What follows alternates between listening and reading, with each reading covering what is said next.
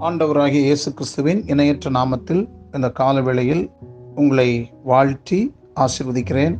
சுகமாக இருப்பீர்களாக என்று வாழ்த்துகிறேன். இந்த டிசம்பர் மாதம் பல விதங்களிலே பல பேருக்கு சுகவீனங்கள் இருந்தாலும் கடவுளுடைய வார்த்தையை உணவாக உட்கொள்ளுங்கள்.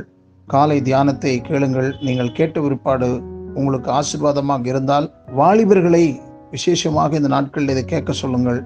அவர்கள் மற்ற வாலிபர்களுக்கு இதை ஃபார்வர்ட் பண்ணட்டும். அவர்கள் தேவனுடைய வார்த்தையில ஸ்திரமடையட்டும். வாலிபர்களுக்கு சில ஆலோசனைகள் என்ற குடும்ப வாழ்க்கையின் ஒரு பகுதியாக இதை நான் சொல்லி வருகிறேன். ஆகையால் வாலிபர்களுக்கு என்ன ஆலோசனை?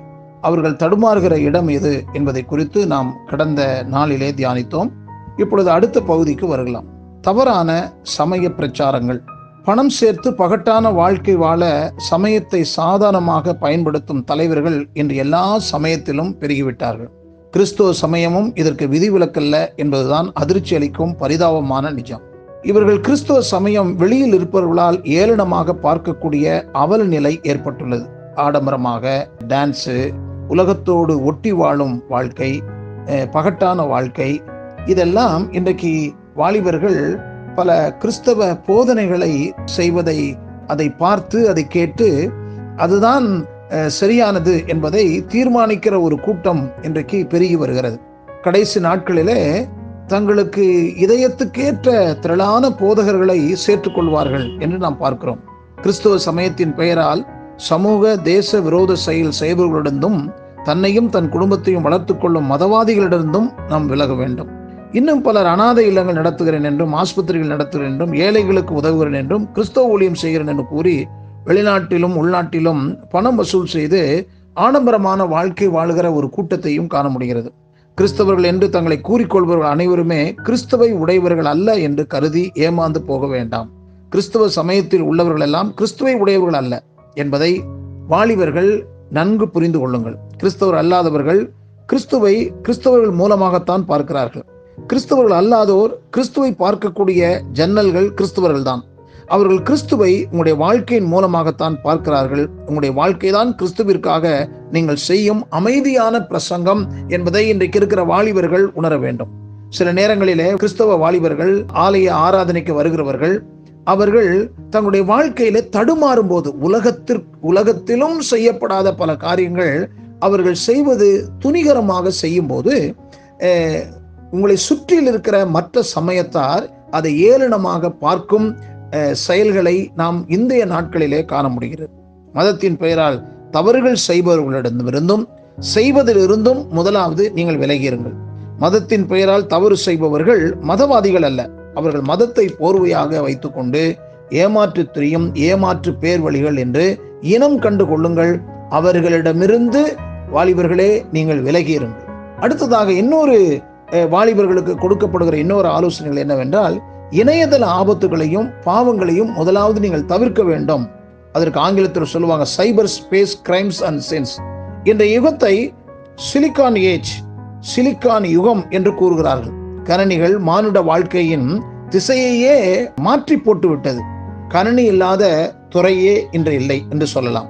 நூலகங்களுக்கு செல்வது போல பிள்ளைகள் ப்ரௌசிங் சென்டருக்கு செல்வது இன்று சர்வசாதாரணமான விஷயம்.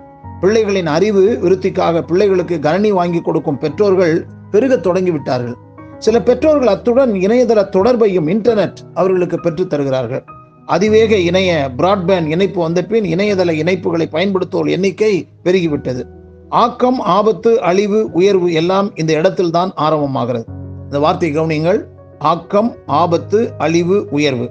குழந்தைகள் இணையதள வலைகளில் எவற்றை பார்க்க வேண்டும் படிக்க வேண்டும் என்பதற்கான விதிமுறைகளும் பெற்றோருடைய மேற்பார்வைகளும் அவருடைய ஒழுக்கத்தில் வளர்ப்பதற்காக மட்டுமின்றி அவருடைய பாதுகாப்பிற்காகவும் மிக மிக அவசியம் என்பதை பிள்ளைகள் புரிந்து கொள்ள வேண்டும்.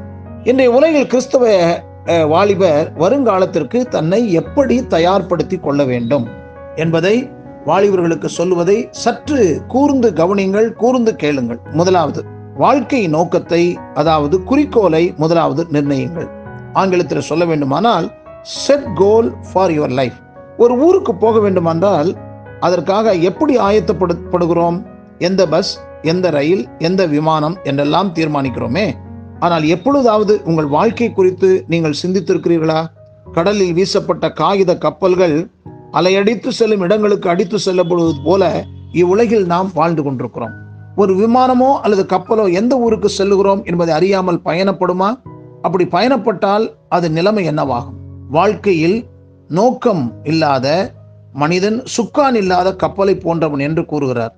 சுக்கான் தான் படகை திசை திருப்பச் செய்யும் சாதனம். ஆகையால் உங்கள் வாழ்க்கையின் நோக்கம் என்ன என்பதை தீர்மானியுங்கள். அதற்காக பாடுபடுங்கள் உழையுங்கள். உங்கள் நோக்கம் சரியாக இருந்தால் ஆண்டவர் கண்டிப்பாக அதற்கு உதவி செய்வார். வாழ்க்கையின் இலக்கை உடனடி அது இமீடியட் கோல் குறுகிய கால அல்லது நடுத்தர கால இலக்கு short term and mid term goal என்று சொல்வார்கள் நீண்ட கால இலக்கு என்றால் லாங் டேர்ம் கோல் என்று மூன்று வகையாக அதை பிரிக்கலாம். எடுத்துக்காட்டாக பரீட்சையில் வெற்றி பெறுதல் உடனடி இலக்கு. எம்எல்ஏ ஆவது நடுத்தர கால இலக்கு மந்திரியாவது நீண்ட கால இலக்கு என்று ஒரு உதாரணத்துக்காக இதை கூறுகிறேன். கிறிஸ்தவனுடைய நோக்கங்கள் இறையரசில் தேவனுடைய ராஜ்யத்தில் இருப்பதாக இருக்க வேண்டும் என்பது சரிதான். ஆனாலும் இந்த உலகில் வாழ்கின்ற காலத்தில் நோக்கத்துடன் வாழ வேண்டும். தடங்கல்கள் வந்தாலும் உங்கள் பார்வை திடமாக உங்கள் நோக்கத்தில் பதிர்ந்திருந்தால் உங்கள் குறிக்கோளை எட்டி பிடிப்பீர்கள் என்பது ஐயமே கிடையாது பயப்பட வேண்டாம். ஆகையால் தொடர்ந்து ஆண்டவருடைய வழிநடத்துதலை கேளுங்கள். ஒரு சாதனையாள வாலிபனாக இருங்கள். மற்றவர்களைப் போல தடுமாறும் நிலையிலிருந்து நீங்கள் விலகி இருந்து மூன்று விதமாக இருக்கிற லக்கை புரிந்து கொண்டு நீங்கள் பாடுபடுங்கள். கர்த்தர் நிச்சயமாக உங்களை உயர்த்துவார். கடவுள் உங்களை ஆசிர்வதிப்பாராக. ஆமேன்.